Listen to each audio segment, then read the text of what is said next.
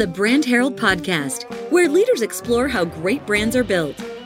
Join Landon Wade, owner of Goodson Clothing and Supply Company, as he interviews business leaders and marketing experts to learn about the successes and failures of building great brands. One last thing, the views and opinions shared by our guests do not necessarily reflect our own. Enjoy the show. Okay, we're live, and I'm excited to have Waleed Bahouth and Erik Anderson with me today. First, I want to welcome everybody to another episode of the Brand Herald Podcast, where we talk to business leaders and organizations, both in for-profit, nonprofit, startups, in this case, really just all centered around the idea of branding. And the show started with us talking primarily to customers. You guys are a customer. But we've also stepped outside of that, started to try to do some conversations with some other people, just really talking about the topic of branding. So again, Waleed and Erik, thanks for being here. Thank you. Yeah, thanks for having us. So you guys have a company called Kyndly Benefits, and we're going to talk a lot about that. We'll talk about the recent name change and lots of things, and probably touch on what you guys did before this. But I'll give it back over to you. So Waleed, maybe we'll start with you. If you could just tell me about yourself, your background, maybe where you're from, how you got to this area, if you're not from here originally, and a little bit of how you got to Kyndly. Sure. So been in Louisville for about 18 years. Came here originally to work for a company in the process engineering space in the bourbon industry. Spent 2 years working on the build out of some of the distilleries like Woodford Reserve, and somehow went from bourbon to health insurance, which I've second guessed that life decision a couple of times, but then left that job and started Humana, which was a great company.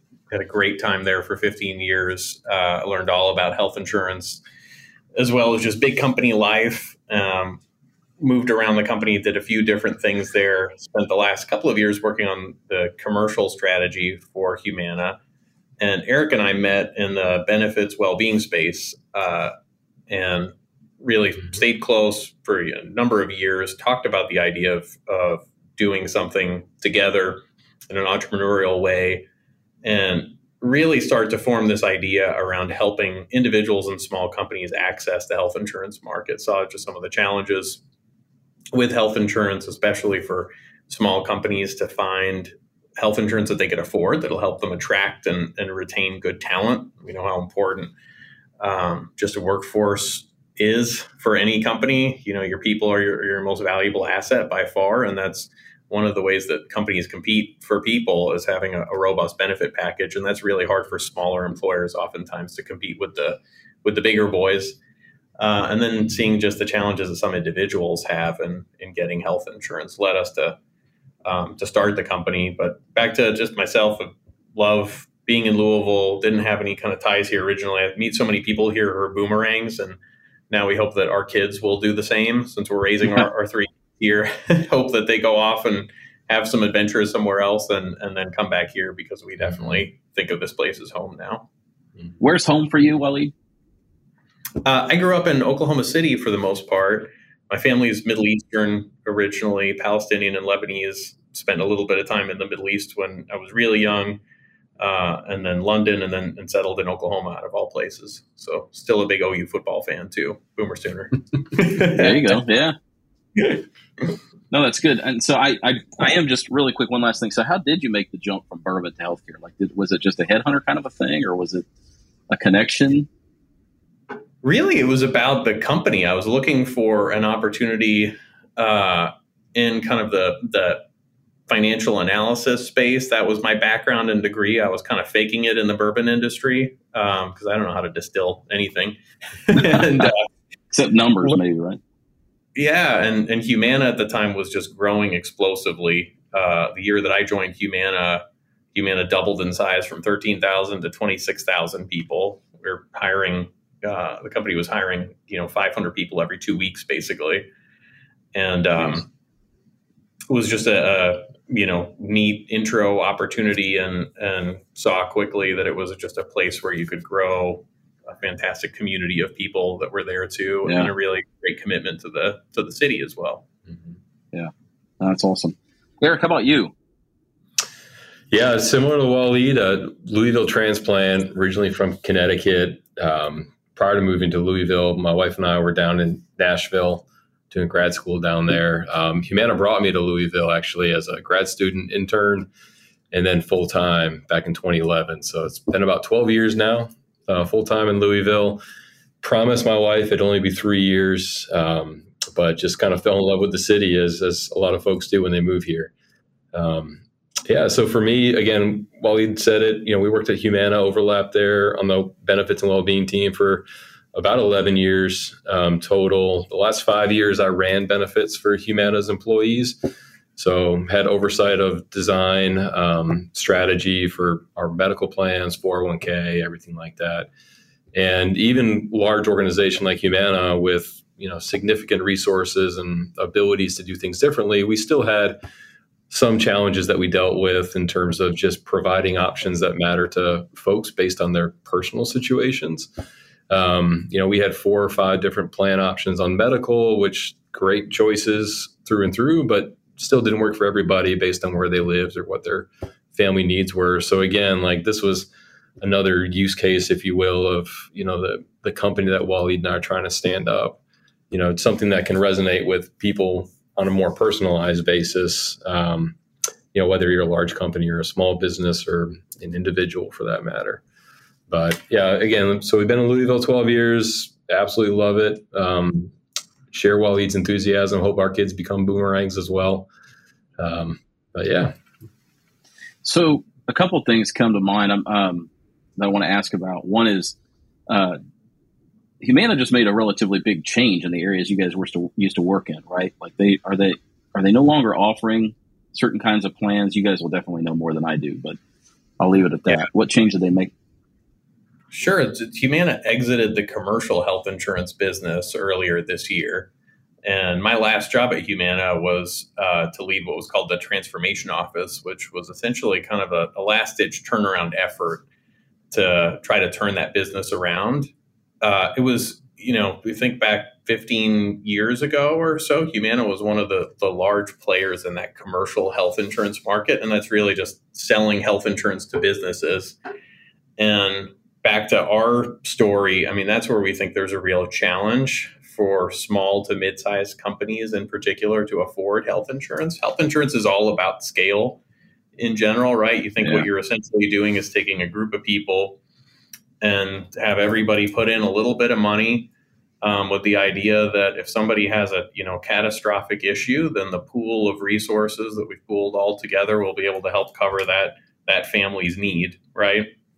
Well, if you're insuring a small group of people through a small business, you just don't have enough. You don't have enough space to spread the risk, and unfortunately, there's just not enough scale. It's like my company. Yeah, sure. Yeah, it's interesting. So, last question, I want to talk about you guys personally, and then we'll get into the business. Well, I got a couple kind of other personal questions I'll ask, and then we'll really dive deeper into what you guys are doing, because it seems to me also that maybe that change. And maybe I'm not understanding, you can correct me if I don't understand this right, but that change may actually even then create a little bit greater opportunity for what you're doing now. Because anytime there's less choice, right? Or, you know, basically making it more challenging for the individuals to be insured. Yeah. I mean, there's been a lot of kind of consolidation or less choices in that commercial health insurance market. And then at the same time, many more individuals are getting their health insurance directly. So either through Medicare, Medicaid, the ACA marketplace, or Obamacare plans, as they're known more colloquially. A lot of people get health insurance in those ways. So they're shopping for it on their own. And oftentimes with the federal government picking up a heavy amount of the check to make it more affordable. And that's where we think there's going to be kind of a continued trend in that direction. And that's where our business is really positioned to thrive.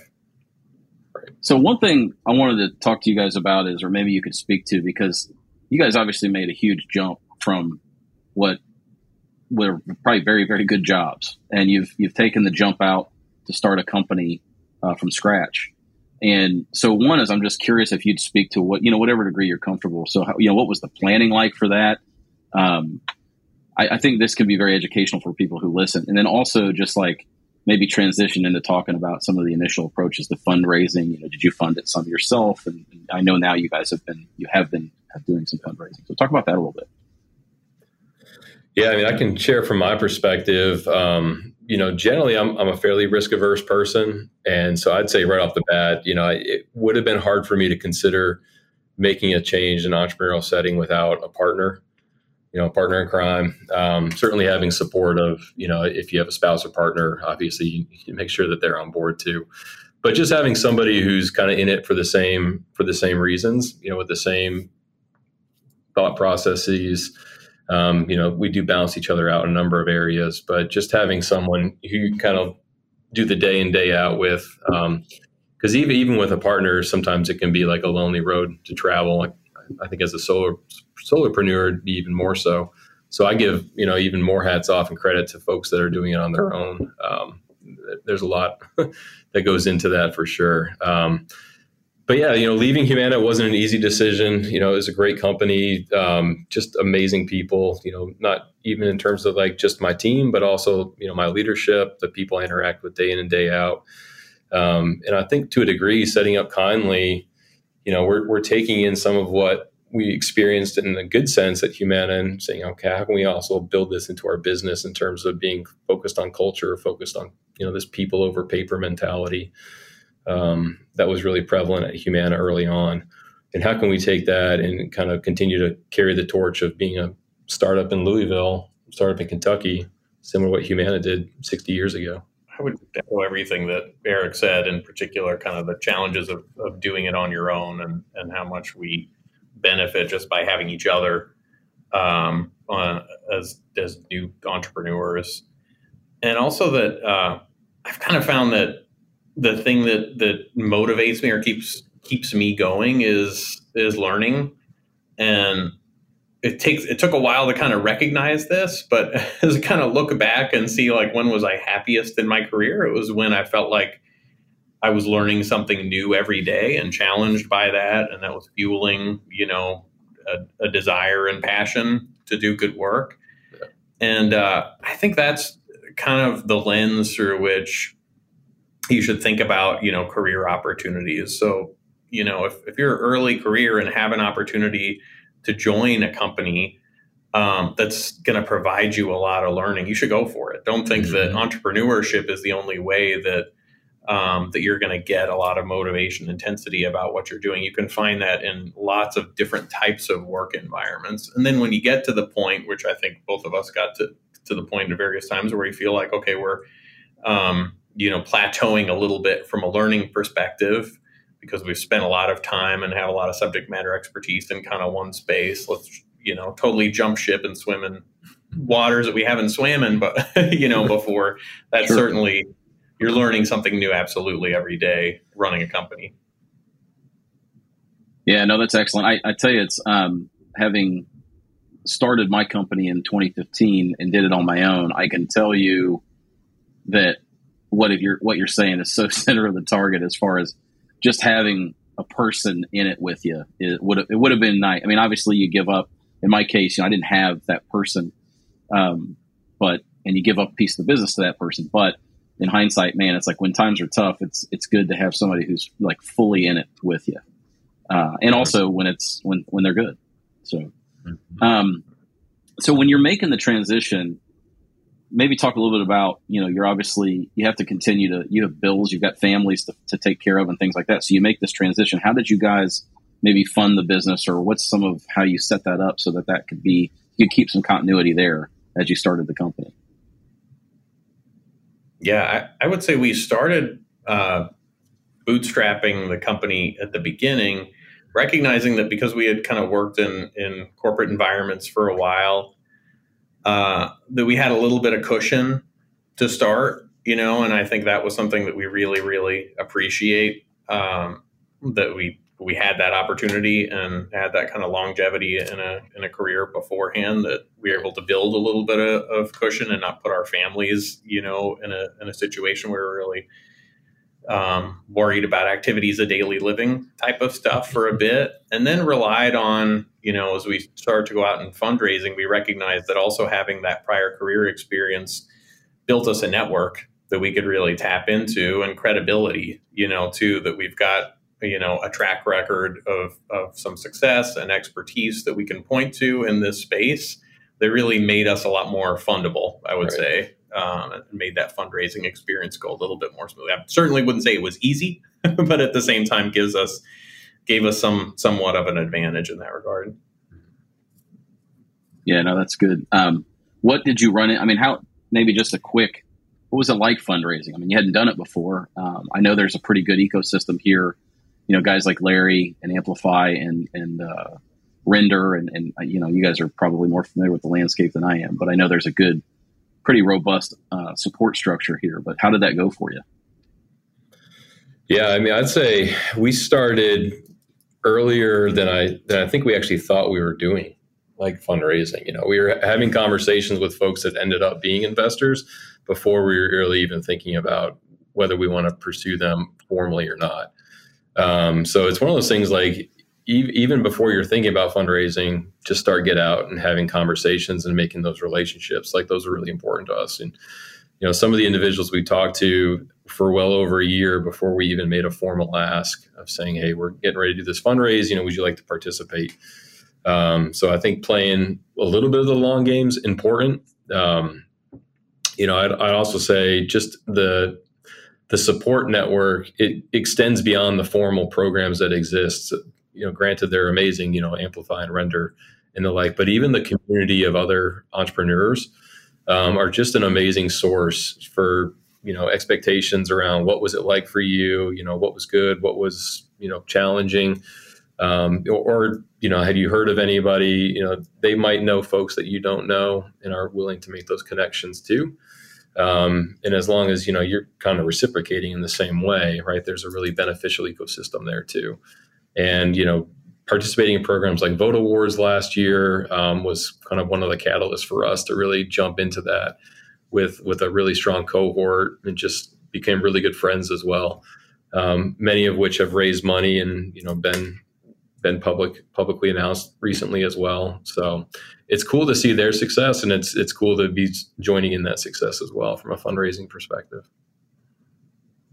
Yeah. Wally, would you add anything to that? I'm just curious. No, maybe just that, you know, one thing that we learned pretty quickly about the Louisville ecosystem is it's extremely collaborative. I mean, there's a lot of great things about this community.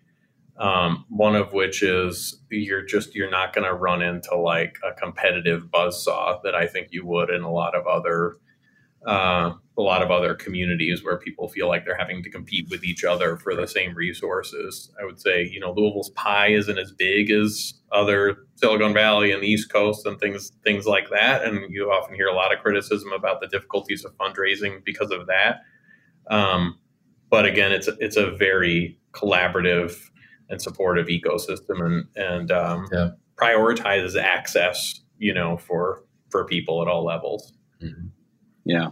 No, I mean, I guess what I feel like I'm hearing is, you know, obviously building a network, spending time with people with this genuine, I mean, you mentioned it earlier, just this genuine idea of like, I'm out to learn, and get to know people and learn from them. And then if I can help them learn something from me, that's great. And then, you know, yeah, there are certainly things from a structure standpoint in place that, you know, will support, provide resources, and even sometimes become the conduit once relationships materialize where somebody wants to, you know, participate, but it doesn't replace just getting out and getting to know people. And that sounds like, I mean, the upshot of it is if you're somebody out there, it's like, yeah, you absolutely want to be connected in the startup community wherever you are, understand the infrastructure that's in place, but most importantly, just get out and get to know people and learn as much as you can, ask a lot of questions. Absolutely. Yeah. I mean, case in point, I mean, Larry had asked me down to, Louisville Thoroughbred Society. That's how we met. So he just asked me to, you know, I hadn't been down there, checked it out. You guys were, and that also seems like a great spot to make connections. Mm-hmm. It is. And Larry is the mayor of it, I think. Always told from the comfy chair. He's the mayor of a lot of things. Yeah. Feels like he's in the perfect job now. Let's transition to talking about the business. So it started as Arrow Health. And I know you mentioned a little bit ago about kind of what the purpose of the business was, but maybe we can revisit some of that and why Arrow Health, and then we can start to transition to the recent change that you made where you've rebranded as Kyndly. Sure. Yeah, I can start there. I mean, Arrow Health originally, the business started with the idea of what we were going to do, not the branding would follow, right? And I think that's probably how every business should start, right? Figure out what problem are you trying to solve? How does your solution solve that problem? And then, form a brand identity around that. Something that's really going to both communicate what it is that this business is doing, and doing it in a way that resonates emotionally with your users, whether they're individuals or businesses, but form an emotional connection with them, and hopefully a positive one at that. And so Arrow came from the idea that we're being direct, that the company is facilitating a direct contribution to a health plan. And that's really kind of the product idea behind part of what we do, is defined contribution health benefits, where an employer is giving their employee dollars to go out and get their own health plan. So there was a kind of a process component that we were trying to communicate of directness there. Mm-hmm. I think one thing that we realized a few months into it is two longtime insurance company guys aren't the best marketers. And then we started getting feedback from some of the folks. And I think one of the things that we were intentional about early in the company, journey, is we did a lot of customer discovery work early on, testing the product concept, with a number of stakeholders. And not only is that just a great thing to do in the early life cycle of a company, but I think you also quickly realize who are going to be your really valuable stakeholders that will give you good feedback, constructive feedback in particular. And we got some constructive feedback that said, there's kind of two challenges from a branding perspective. One is that Arrow doesn't really communicate anything from a healthcare perspective. If your focus is on health benefits, you're using a weapon of war to communicate, and that doesn't connotate health. And your logo kind of does the same thing. And if you look at the healthcare ecosystem, you got a lot of kind of light tones, blue being kind of the predominant color, and a lot of variations of health and wellness and warm fuzzy words. And then, so kind of playing it forward to where we landed, first we did one smart thing, was get smarter people than us involved from a brand and marketing perspective. And our primary partners there were Kalen Flax and Tariq and Allie and team, who were just great partners in not only the finished product, but really helping us think through the process for how to rebrand. And what was going to be important, what we wanted to communicate both to our potential customers, but also what we wanted to communicate about ourselves, who we were as a company, to Erik's point, kind of the type of culture that we were trying to create about the company and how we show up personally in that too. And that's where Kyndly was born, both with kind of an allusion to, the positive affirmation and emotion that we're trying to communicate in health insurance, so that health insurance can be seen as kind of scary. We're trying to bring a kind touch to it. And two, that it's got, kind of a little bit of an intentionally more of a appeal to the feminine, that women are kind of at the heart of healthcare. They make up most of the healthcare workforce. They make most of the healthcare decisions for families, including which health plan should I sign up for. And so we wanted our brand to reflect kind of, more a softer tone to it. And the team at Kalen Flax really helped kind of bring that to life. Tell me about the process. I mean, Erik, I'm curious, how many iterations did you go through? How much conversation? What was a lot of the machinations, if you will, on the front end of working with Kalen Flax on that? Yeah, it really wasn't too much from a naming perspective. We were pretty dead set on the name itself. I mean, we went through a couple different minor tweaks. I mean, we looked at a lot of different side-by-sides as potential alternatives, but we just really liked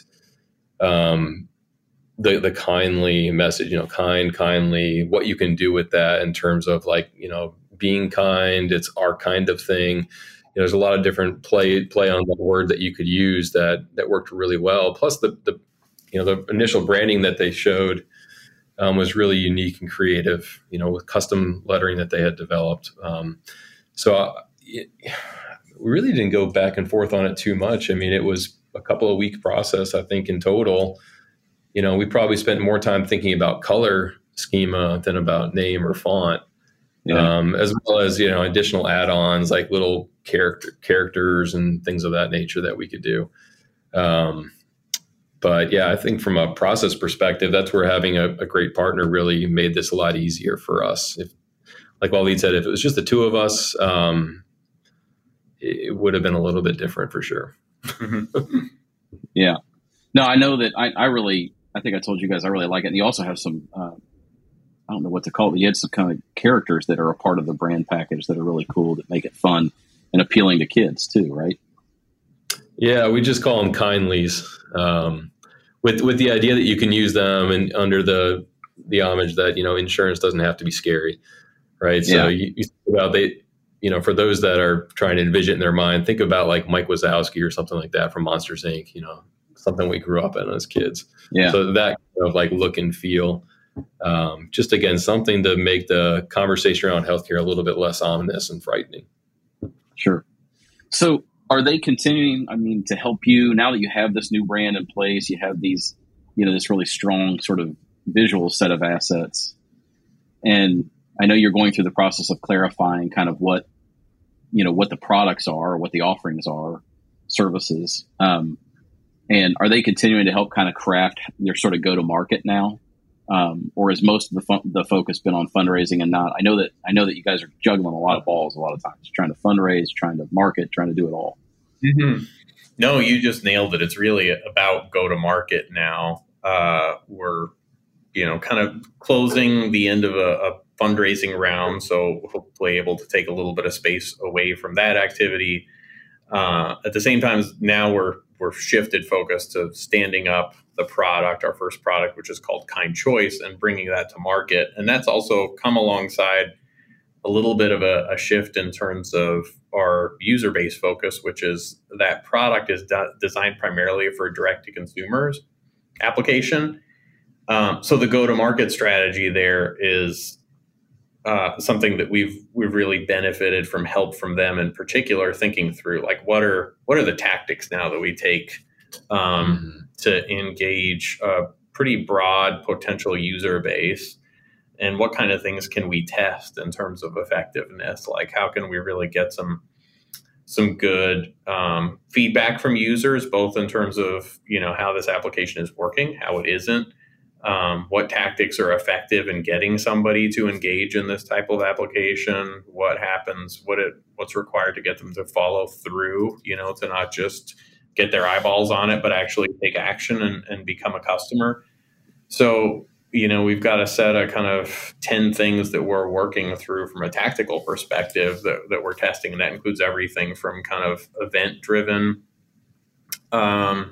strategies where we're getting large groups of people in a room and facilitating them interacting with our product, to, you know, traditional like search engine optimization type of marketing activities. With the consumer being the focus right now, right? Like it's the direct to consumer side. And I think we talked about this because I'm on your website now and I see Kyndly Choice. And I know right now, for the most part, you guys are kind of more handling this by phone calls and a little bit more of a hands-on approach, but I think you've got hopes that at some point there can be a technology component to this, to where some of that onboarding can be automated and stuff. Am I right about that? Yeah. So right now it is through more of a like telephonic or, you know, Google Meet, you know, web-based chat, Zoom. We're building our product right now to take a lot of those learnings that we've gotten from the last 18 months. And how do you put that into like a technology that's scalable, that you can put out to, you know, several thousands of people at a single time versus just, you know, 30, 60-minute phone call. So, you know, we're expecting that we'll have a launch near the end of September for that product in particular. So excited to see kind of what we're able to put out there. Excited for the public to kind of see it too. So I think it could be really helpful for folks. And that is, again, will be the software component of that initial product, essentially. Are you also mobilizing on the corporate work too? Like working with companies? I think we talked about it a little bit for us, to where you're trying to help facilitate sort of like smaller groups being able to provide insurance to individuals through sort of a fixed contribution. Yeah, we are. We're being a little bit selective in terms of where we play in kind of the employer space right now for two reasons. One, this direct to consumer focus is just taking a lot of bandwidth, both from like a, product development perspective and capacity to help as many people as we can. And that's because there's a unique change that's happening right now in the health coverage in the United States, which is called Medicaid redetermination, where up to 20 to 25 million people are going to lose Medicaid coverage over the next 12 months. And that's happening in every state. It's a big issue in Kentucky. 37% of Kentucky is on Medicaid today. We're one of the highest states in terms of Medicaid enrollment. And 250,000 people are positioned to lose that Medicaid coverage right now. So we're working with the state and other stakeholders to try to transition as many of those folks who are losing Medicaid onto other health insurance, specifically the ACA marketplace or Obamacare, through our Kyndly Choice product. So just because of kind of the scale of that challenge and the opportunity that it presents, that's taking the lion's share of our focus right now. And then we're going to switch to more of an employer focus. What we're hoping to do there from a product and technology perspective is build out the product so that our individual health plan offerings can look and feel more like a group health insurance product before we're ready to take it back to a lot of employers. We really want to develop that a little bit further to the point where we feel like it's a product that can stand up against a group health insurance plan, like the kind of traditional health insurance plans that you think about, and feel like it's as the same product or better, but at a lower cost point. So that should be coming in 2024. Yes. I mean, you guys are really kind of in a bit of a race, it sounds like right now, really, to try to, right? I mean, a little bit with knowing that that's all going to happen over the next 12 months to make sure you're positioned to take advantage of that. Yeah. I mean, like. we definitely are. I mean, at the same time, it's kind of nice it's happening this way in general too, right? Because in order to have like a really strong solution for employers, you need a really strong individual solution at the same time, right? And so if you sell, the employer piece without the individual piece, then you might have success out the gate, but you're going to have really challenge on renewals, on just experience in general. So we think all the work that we're doing right now is actually going to dovetail really nicely into the employer solution that we roll out next year too. Yeah, no, I think that makes a lot of sense. I mean, I can definitely see, especially when, it really just comes down to that individual experience. And so I'm curious, as you're going out and going to market with the sort of direct to consumer product, what are some of the things that you're doing? I mean, I know we did some t-shirts for you. We've done a few things here and there. What are some of the ways, and I don't mean just completely centric on the things that we do, but how are you going to kind of, obviously, you're looking for people that you can help and you're trying to educate them on how you can help them, but at the same time, trying to build the brand. So what are some of the strategies to just, I don't know, if you do an event, like how are you going to sort of carry the brand or build the brand through some of those things that you're doing to go to market? I'm sure the agency's probably helping kind of talk through some of that too. They are. They're really helping us in terms of how do we capture people at the time when they are making this decision, and how do we help kind of solve their problem of how do I find health insurance in terms of like building out our brand and creating an association in people's heads between, the work that we do and the problem that we're trying to solve and our brand itself. I'd say it's a long journey there, honestly. Health insurance in general, if you think about it, kind of compared against other industries you might think of, like consumer-oriented, airlines and cell phones and things like that, like branding in health insurance kind of sucks in general, right? Like people who are just having a conversation earlier today with someone who works for a health plan and somebody who's, former broker and really involved in kind of a big association now. And we all agreed that the way that people think about health insurance from a brand perspective is really convoluted. Like, some people think I have Medicare or I have Medicaid. Very few people understand even the distinction between those two. Other people think of the health insurer themselves, like I have Anthem or I have Humana. And then another category of people just think about their employer. Like, I've got UPS, they've got great health benefits, you know, and kind of the conversation stops there. And then you throw our company in the mix, and we're really an intermediary. We're a third party that's trying to streamline a very broken, disruptive process of trying to find the best health plan. So we want our brand to be associated with, you know, again, that ease and friendliness that we bring to the process, that we're going to facilitate you solving this problem of finding the best health plan. But ultimately, we're not the underwriter of the plan. When, you know, the person goes to the doctor, they're going to present their card that has a different brand on it. That's the health insurer's brand, you know, and when they have a problem with their health insurance, we want them to call the carrier because they're the ones who are going to help them solve that problem. So that's a long-winded way of saying we haven't solved it totally, you know, in terms of how we want that brand to show up. But I think we know, you know, we know the key components there in terms of the kind of the feelings that we're trying to create with people in the association. It makes me think of, you know, our business a little bit. It's kind of an interesting tie-in, but like, you know, we are obviously in a highly commoditized space and we're a third party as well. I mean, we, you know, I guess with some limited exceptions where we produce some decoration in-house or maybe do some kits and packaging and things like that. It's, we, you know, we call our, essentially our salespeople customer guides. And the idea is just that, you know, we talk to people a lot of times and say that our industry doesn't have a product problem. It has a problem helping people understand what products to choose that make sense for their brand. So it's like, you know, the moment you decide, like you guys, you want to do a t-shirt, God forbid you go to one of the, you know, online sites and you'll get, you know, 1,000 results. And it's just, how do I make any sense of this? I think it's a similar tie-in. You know, I know that I think several years back, I had gone on the exchange and it's like, man, how would I ever have the knowledge to make a decision here? Because, you know, and they really developed that exchange from the standpoint, there's probably a pretty deep level of assumed, like, they're going to know what to do when they get here. And a lot of people just don't. And it can be very overwhelming and intimidating. And, you know, so it's the same kind of thing. It's like this idea of like, hey, we're coming alongside you to take something that can be very overwhelming, very confusing, and try to make it not that, make it the opposite. And ultimately, because you've come because you need health insurance, you need a product that will help you, and we're going to help you, you know, do that. And I think, you know, again, odd tie-in, but we're similar. It's like, look, there's a lot of noise, and we're here to help try to clear away some of that noise.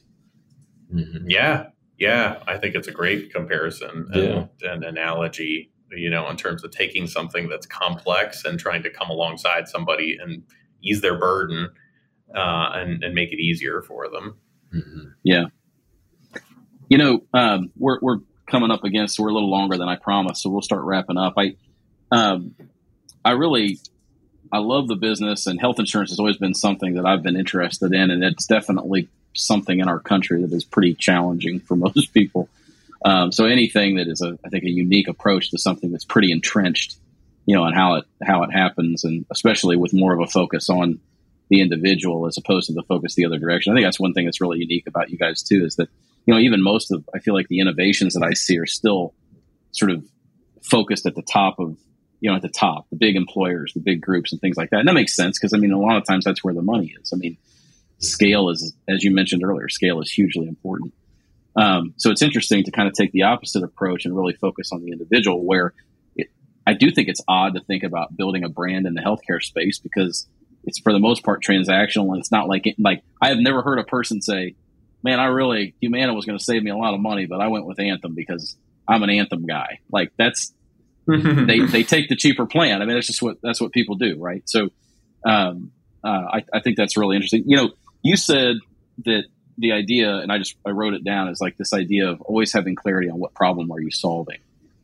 And so just bringing it to a close, I mean, talking about branding for me is businesses have got to be really clear on that. And I think that more often than they realize, they waver and from that to where before you know it, you're transacting business because maybe you're chasing dollars, not necessarily you guys, but businesses you're chasing dollars, you're chasing orders, you're not delivering the value that you kind of created the business to do.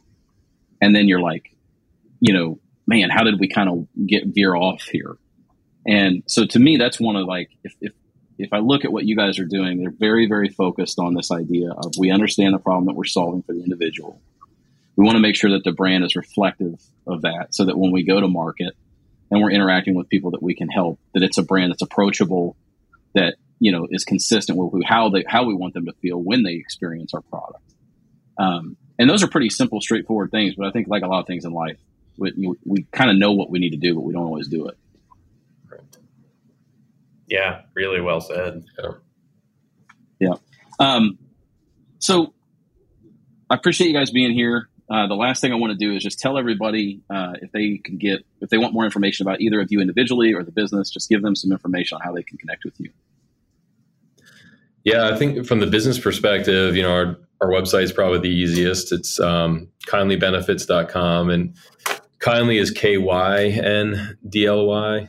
Benefits, BENEFITS.com. And then just personally, you know, LinkedIn's probably still the easiest. My name's Erik. It's ERIK, you know, because my parents didn't love me. Anderson spelled it just SON at the end. Yeah. And we'd love to hear from folks, you know, especially as we're working to solve this problem of healthcare access, you know, in our region, if there are things you have questions about, things that you've got a desire for, questions that you've got, please reach out. Excellent. Now, well, again, I can't thank you guys enough for doing this. It's been fun, enjoyable. I appreciate the opportunities that you've sent our way here, and I look forward to kind of being with you on the journey as you go forward to continue building Kyndly. Yeah, thanks, Landon. And thank you to you and the team as well for the work you've done for us as well. So, I mean, definitely creating advocates from our side. So appreciate you guys. Yeah. And we get a lot of very, very positive comments about our t-shirts in particular. Mm-hmm. That's good. I'm looking forward to more. Yeah. So, we'll talk to you guys soon.